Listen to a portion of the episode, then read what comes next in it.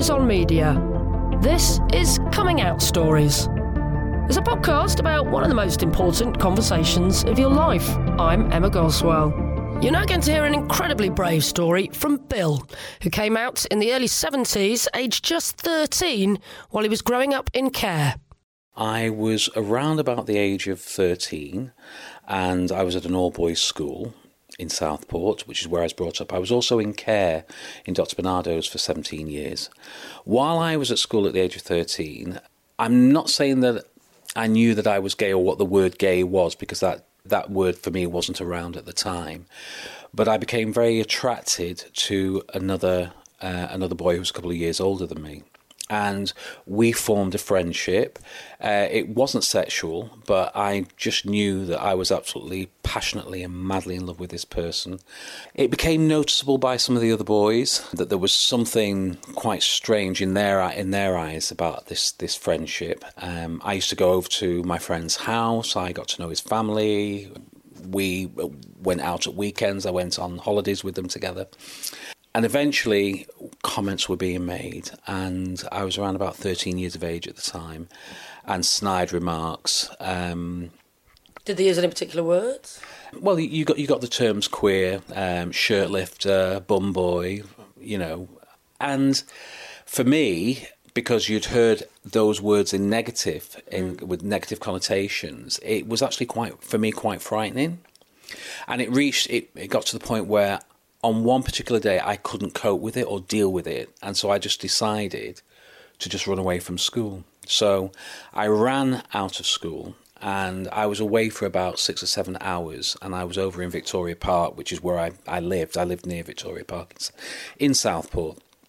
And eventually I went to my boys' brigade. I was in the boys' brigade and I went to my captain, um, Roy, and I explained to him what had happened, and I was talking to him and his wife, and they took me over to my Reverend, um, Reverend Selgren, who was an incredible man. They got in touch with the children's home, and Uncle Gilbert, who ran the home, came, and they had a discussion. I was not in that discussion. Uh, and then I was asked a particular question, and this is what now, as I look back as a 60 year old man, was amazing. They asked me if I was, and they used the term homosexual.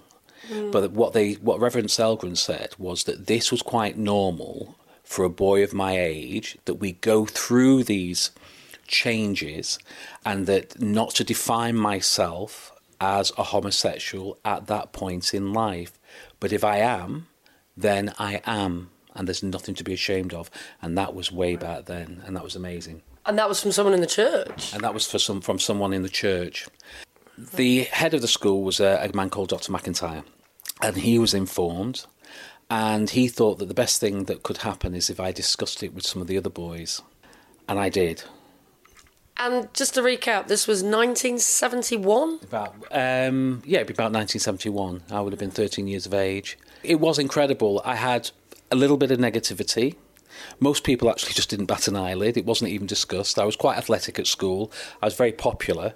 That certainly helped. I was fun. I was always able to get people laughing. Mm. So in the in in the end, it sort of all dissipated quite naturally for me.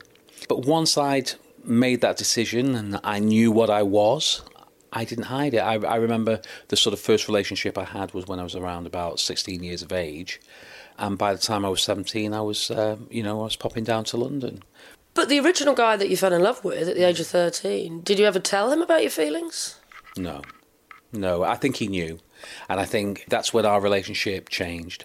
Mm. He sort of withdrew and moved on to other people more around his own age. Mm. But what was it that stopped you telling him, do you think? Probably rejection. Mm. If I if I look backwards now, you know, at the time I I don't know. I I didn't even think about it. But obviously you go through your life and you sort of process the sort of pivotal moments, um, and that was one of them. And I still look back on him, and you know, when it's the first love of your life, even mm. though it, it you know it wasn't reciprocated, I still find that if I meet people with the same temperament, um, similar looks, I'm attracted to them. So maybe mm. it's true what they say. Yeah, look him up on Facebook. well, actually, he went into the Royal Air Force and he's oh. married with three daughters. Oh wow! so I did. So I did find out. I did try to make contact, and he did respond. Mm. Funny enough, through Facebook. However, that was it. There, you know, it was just the, that one point of a conversation, very very brief. So, what was the reaction from the care home then? It sounds like it was okay at school. You didn't didn't seem to get bullied after you came out. It sounds like you didn't get bullied. What was the reaction from from everyone else like at the care home? Um, a couple of the older boys didn't like it, but again, like I say, there were things in those days which um, which happened. Um, that were sort of quite tied in with that. I mean, when people talk about children's homes and the issues, there that went on in the children's home. In fact, the home was closed down because of uh, sexual abuse, um, and it was the children that had it closed down because they all ran away. We all ran away on one day, and can you imagine the amount of social workers that were running around between Southport and Liverpool? Uh, so you were one of the ones that ran away. Yeah, yeah, yeah. I was one of the older ones, and we organised it, and Barnardo's closed the home down. They did the right thing. They investigated it. Um, the person who ran the home was um, removed, mm. and sadly, and I say sadly, um, because for me and all of us, take that one part to one side. They also they taught us a lot of things. You know, I mean, from a point of education about our manners, about our development, but that was the other side of things. Sadly, because more so for his wife, um, he he died two years later uh, in absolute disgrace, and his son, and his son was an amazing lad. He was our friend, and they knew nothing about it. So it was, um, you know, it was it, it, it was it was a bad time. But apart from that, in terms of your sexuality, it seems like comparatively, considering you were in a home and considering it was the 1970s, it sounds like people were quite accepting of it in the 70s, actually. When I moved to Manchester, I, um, I went to a club called DeVille's, and it was very much like an underground club. There were people like Morrissey, and the Smiths. They they sort of always uh, were in one corner. Uh, there was different styles, different fashions, different uh, types of music from northern soul to funk to disco mm. to what we call indie music of that day. And I just found this group of people that were mixed, that were, that were gay and they were straight, and it became sort of like a culture, and that led into bars like Sims, and that took me into the gay scene. So the community, for me, the community was. Um, I worked in the city centre. I was known around the bars, mm-hmm. so I, I never had any problems. You know, uh, a lot of people said they had problems getting in bars and clubs. I went to the straight on the straight scene and the gay scene. Mm. And have you ever had any problems being out and black? Because I have spoken to people in the past who said it, it is harder to come out as a black person. Have you ever felt that? No.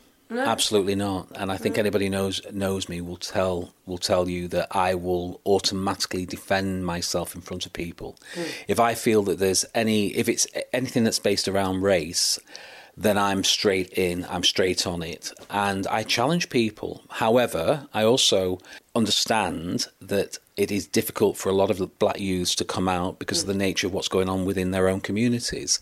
And it can be extremely frightening for them. I've met individuals who've told me about their experiences, and it's not something that anybody would want to go through.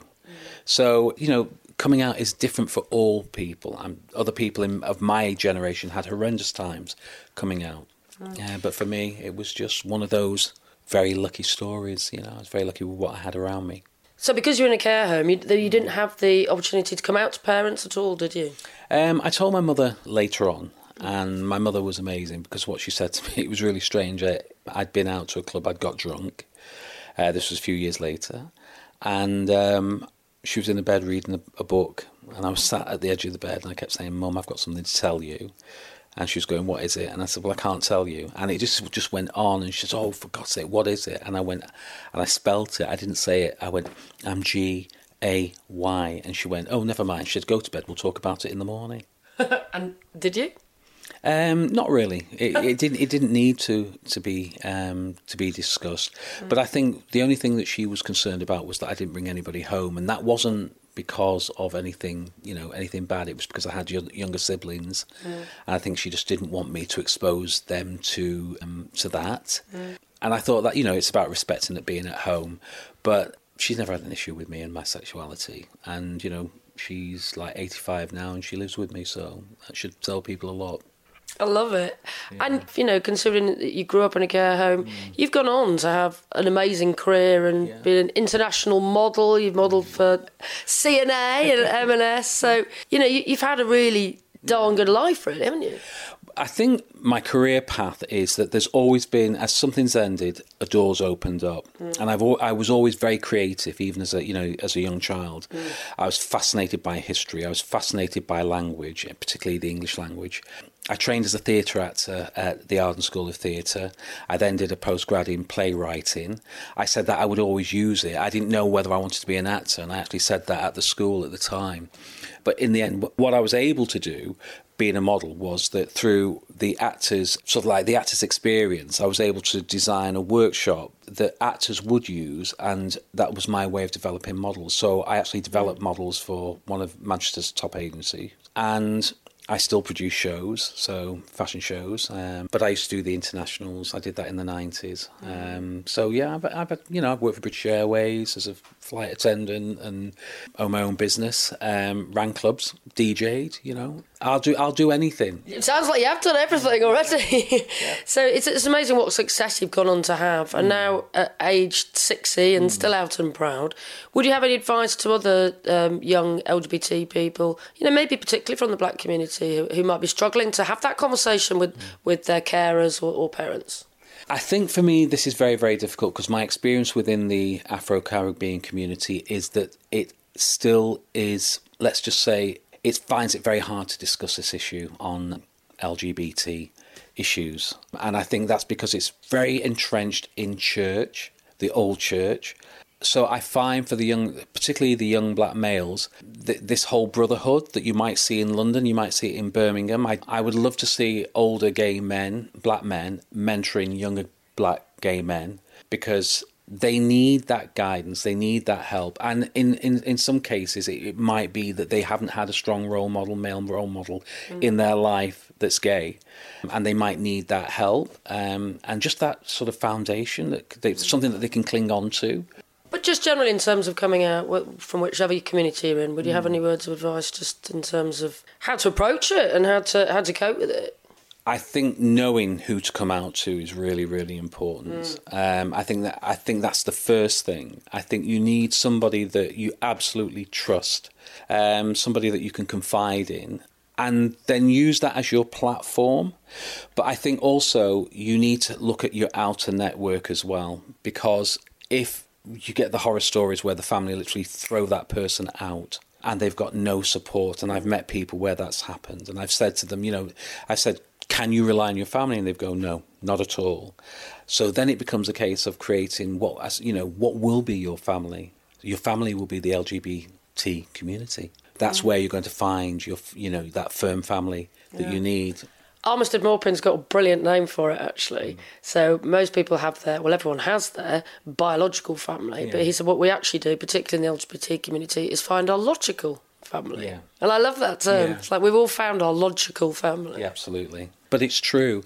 I adore my family and I've been very, very lucky. My family have been open, very accepting all my nephews and nieces have had that sort of experience of having me as an uncle, and so their their attitude to the LGBT community is absolutely open. You know, they've done the bars, they've done the clubs, they've got friends, mm-hmm. and I love that. I love that that you know they've been. I'm going to use the term exposed, but in a positive way. It's about normalising, isn't yeah, it? Yeah, it is about normalisation, and um, that to me was very very important. But getting back to our community and where youth is today, I sometimes worry about the ageism and where older gay men that are quite isolated now. What, what you know, what can be done to sort of like keep that bridge between the young and the older community? Because mm. the way that the business side of it sees older men, we we've become irrelevant at times unless you've got money. Well, the traditional gay scene is not mm. really geared up for sixty-year-olds, is it? Particularly or even 40 plus, really. There's a lot of gay men my age who are still they're still clubbing and, and doing it, but it takes them a long time to recover. It's not it's not the 90s. there you go. That's Bill. A huge thank you to him for telling his story so openly and honestly. Please do subscribe wherever you get your podcasts from. We'd also love to hear from you on Twitter. You can find us there at Come Out Stories. I'm Emma Goswell and Coming Out Stories is a What Goes On media production. Next time, it really is one for fans of RuPaul's Drag Race because none other than Gia Gunn speaks to me. She came out as trans to over half a million people at once. I fell into a great depression. I was deeply suicidal for a moment, and things got really dark for me. And that's when I knew that I had to do something about accepting who I was because I knew that I had everything that it took to have a perfect life, but I didn't have myself.